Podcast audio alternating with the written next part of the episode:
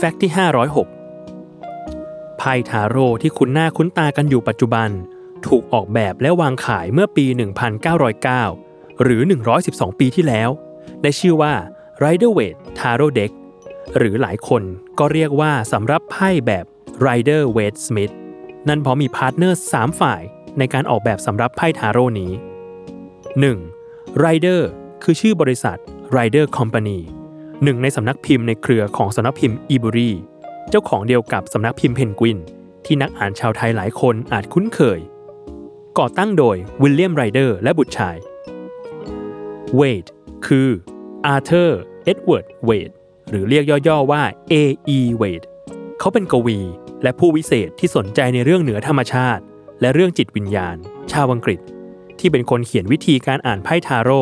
แถมไปพร้อมกับตัวสำรับนี้ด้วย และสมิธคือพาเมล่าโคลแมนสมิธหรือนามปากกาว่าพิกซี่ ศิลปิน นักเขียน และผู้เชี่ยวชาญเรื่องเหนือธรรมชาติ ที่รับหน้าที่วาดภาพประกอบทั้งหมดของไพ่ทาโร่สำรับนี้ทั้ง 78 ใบ ความพิเศษของไพ่ทาโร่ Rider Waite Smith นี้คือ เป็นครั้งแรกที่ไพ่ทั้ง 78 ใบมีการวาดภาพอย่างวิจิตรครบถ้วน เพราะก่อนหน้านี้ไพ่สำหรับเล็กที่ประกอบไปด้วยไพ่ไม้เท้า เหรียญถ้วยและดาบ จะไม่มีการวาดภาพ เป็นเพียงงานดีไซน์ประกอบง่ายๆ เท่านั้น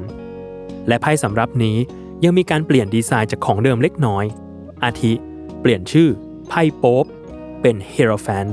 หรือปาเปสเป็น High Priestess เพื่อลดการอ้างอิงกับตำแหน่งทางศาสนาคริสต์ลง รวมถึงไพ่ Lover ที่เปลี่ยนจากคน 3 คน มาเป็นคน 2 คน และอ้างอิงจากอดัมกับอีวามากขึ้น มีการประเมินว่าไพ่ทาโร่สำหรับ Rider Waite Smith นี้ มียอดขายมากกว่า 100 ล้านก๊อปปี้ และตีพิมพ์ไปกว่า 20 ประเทศทั่วโลก